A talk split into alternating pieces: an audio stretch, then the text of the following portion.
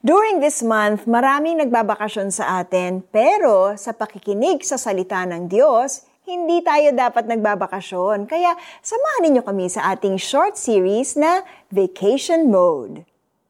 You need a real break. Napaka-stressful ng panahon ngayon. Obvious ba? Naku, yan sigurong nasasabi mo rin. Dahil we are reachable anywhere at anytime. Kahit sa bakasyon, dala-dala mo ang trabaho mo, kasama ang worries na nakakabit dito. Aminin mo na, kapag tumunog ang mobile phone mo, iniisip mo agad, baka yung office kumukontak na sa'yo. Kahit na ikaw ay nasa kabundukan ng Ifugao, di ba? Bigla kang nagkakaroon ng anxiety attack kasi baka may emergency sa office o baka may nakalimutan kang gawin bago ka umalis papuntang Boracay. Kapag hindi mo naman sinagot, which is the right thing to do, you're afraid na baka magkaroon ng negative effect ito sa performance mo. Ano nakaka-relate ka ba? For some people, staying away from social media or unplugging is the only way for them to have a real break.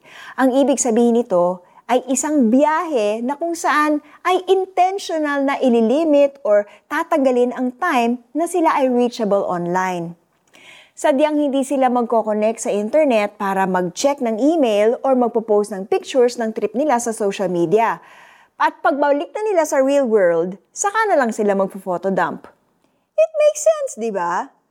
Sobra na kasi ang interruption ng mundo kung saan wala na tayong proper rest, kaya kinakailangan na nating i-cut ang sarili natin mula dito, even for a short time. Okay, so unplug ka na nga, pero nag-aalala ka pa rin deep inside. Remember this truth from Psalm 116 verse 7. Magtiwala ka sa Diyos dahil mabuti siya at hindi siya nagpapabaya. When you put your complete trust in the Lord, you will experience real break and true rest. He will take care of everything kahit wala ka sa office. And when you go back to your workplace, you will still have your work. Let's pray. Lord, as I take a break, bahala na po kayo sa lahat ng may iwan kong trabaho at mga alalahanin. Hindi po ako mag-aalala dahil kayo po ang bahala. Alam ko po na gusto ninyong magkaroon ako ng totoong kapahingahan sa katawan, isip at espiritu. Sa ngalan ni Jesus. Amen. Ngayon, paano natin i-apply ito sa buhay mo?